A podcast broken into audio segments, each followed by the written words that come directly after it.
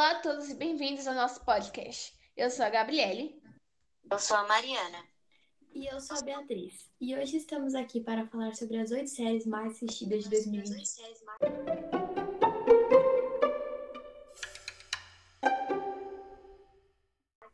Em oitavo lugar, La Casa de Papel. Febre das redes sociais e atraindo até mesmo pessoas pouco acostumadas a acompanhar séries, a trama se desenrola quando oito ladrões entram na Casa da Moeda da Espanha, fazem reféns e ficam dias trancados com entes do local para fabricar seu próprio dinheiro. Seu líder manipula a polícia para realizar seu plano. E esse será o maior roubo da história ou uma missão em vão? Eu acho que vai ser o maior roubo da história das séries. Em sétimo lugar, Stranger Things. Quando Will, um menino de 12 anos, desaparece misteriosamente, o xerife Jim Hopper inicia uma operação para encontrá-lo. Enquanto isso, Mike, Dustin e Lucas, melhores amigos de Will, decidem por conta própria. Mas as investigações acabam levando o grupo a experimentos secretos do governo. Uma menina perdida na floresta, Eleven. Eu amo o terror dessa série. É leve e é muito boa. Sexto lugar, Rick and Morty. A animação Rick and Morty mostra que o interesse dos espectadores pelas aventuras do avô e seu neto segue firme e forte. A produção acompanha as missões científicas do avô, que conta com uma companhia mais jovem para realizá-las com sucesso, enquanto divaga em crises existenciais. Essa é uma série com os experimentos científicos muito bons. Em quinto lugar, Outer Banks. Outer Banks acompanha um grupo de adolescentes da Carolina do Norte, mais conhecidos como os Pogues. John B. é o líder do grupo que passa seu tempo livre surfando e curtindo sua juventude. Um dia, em pleno verão, o furacão paralisa o fornecimento de eletricidade da cidade, resultando numa série de eventos bizarros em sua vida e seus amigos. Eu gosto de como essa série consegue passar uma vibe legal e ao mesmo tempo preocupante. Em quarto lugar, Loki. Baseada no famoso vilão do MCU, Loki se passa após os eventos narrados em Vingadores Ultimato. O spin-off segue os passos do Deus Atrapassa, feito por Tom Hiddleston, que consegue roubar o Tesseract dos Vingadores durante a missão de recuperar as Joias do Infinito. Com o poder da Gema do Espaço, o Asgardiano começa a pular no tempo com a intenção de chegar a Midgard.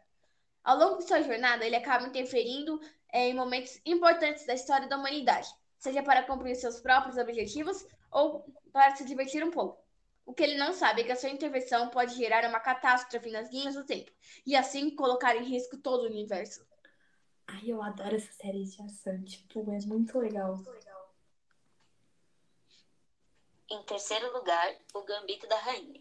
É curioso que uma série sobre um jogo como o xadrez, que está longe de ser um dos mais populares, tenha dado tão certo. Mas a verdade é que O Gambito da Rainha, nome de um lanche de xadrez, é muito mais do que uma série sobre xadrez. A minissérie de sete episódios gira em torno de, de uma trajetória de Beth Harmon, de sua infância no orfanato aos principais torneios de xadrez do mundo. Eu amo xadrez. Essa série parece ser muito boa. Em segundo lugar, Bridgestone. Lançada em dezembro de 2020, a série Bridgestone é uma das mais vistas da história da plataforma Netflix. Baseada nos livros da escritora norte-americana Julia Quinn, a primeira temporada da série gira em torno do relacionamento entre Daphne Bridgerton e o Duque de Hastings, na Inglaterra do século XIX. A série chama a atenção pelas suas cenas divertidas e pela beleza de seus cenários e de seu figurino. Eu imagino como deve ser bonito o cenário da Inglaterra no século XIX. Em primeiro lugar, Lupin. Reviravoltas emocionantes, os cinco primeiros episódios conquistaram o público brasileiro. Lupin toca em temas como racismo, desigualdade social e colonialismo. É uma história contemporânea sobre o legado, família, sobre ser pai e filho. Inspirados pelas aventuras de Arsène Lupin, o ladrão gentil Arsène Diop quer se vingar de uma família rica por uma injustiça cometida contra o pai dele. Essa série fala sobre assuntos muito importantes que todas as pessoas deveriam saber.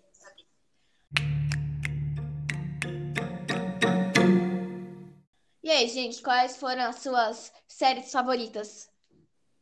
A série que eu mais gostei foi O Gambito da Rainha, porque, como diz no texto, é curioso que uma série que fala sobre o jogo tipo xadrez, que não é muito popular, tenha ficado tão famoso em tão pouco tempo.